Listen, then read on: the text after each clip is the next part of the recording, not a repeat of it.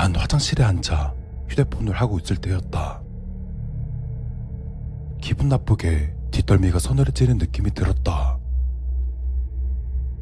이번이 처음이 아니었다. 화장실에 외풍이 들어오는지 볼일을 볼 때마다 날파리가 달라붙은 것처럼 뒷목에 소름이 돋는다. 혹시나 싶어 창문에 방부지를 붙이고 모기향도 피워봤지만 이 이상한 서늘한 느낌은 사라지지 않는다. 처음엔 괜시리 무서운 생각이 들어 화장실에 가급적 안 가려고 했지만 화장실이란 게 아예 안 쓸 수는 없는 노릇이었다. 지금도 느껴지는 이 감각 때문에 오싹한 기분이 들었다. 이런 식으로 가다간 내 집 놔두고 공중 화장실을 이용하는 웃지 못할 상황이 벌어질지도 모를 일이다. 혹시 수맥이라든가 그런 것과 관련이 있나 싶어 그쪽 지식이 많은 후배 녀석에게 조언을 구하기로 했다. 뭐 수맥에 흐르면 기운이 빠지고 오싹해 진다고는 하죠.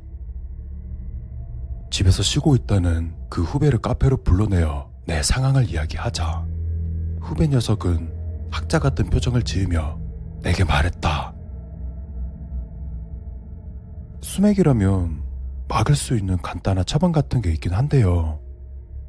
일단 제가 한번 가보는 게 좋을 것 같은데요. 후배의 말에 난 고개를 끄덕이곤 자리에서 일어나 후배를 집으로 안내했다.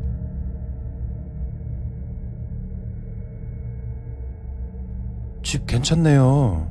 아늑하고. 여긴 월세 얼마나요? 후배는 집들이라도 온 듯 거실과 부엌을 이리저리 둘러보고 있었다. 딴짓 하지 말고 화장실이나 봐줘. 내 말에 후배는 슬쩍 웃으며 화장실 쪽으로 향했다.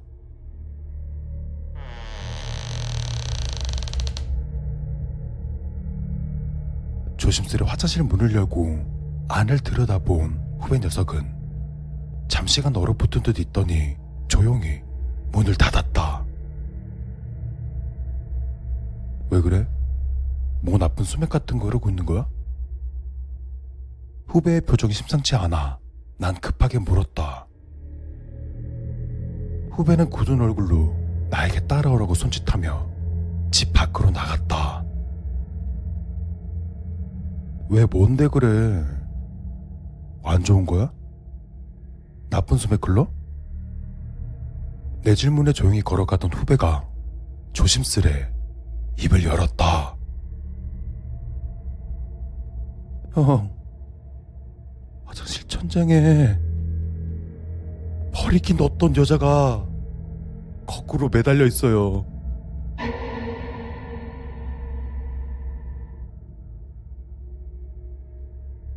상상도 하지 못한 말에 난 입을 다물었다. 내가 화장실에서 항상 느끼던 섬뜩한 느낌은 긴 머리칼이 목덜미에 닿았을 때의 느낌이었던 것 같다.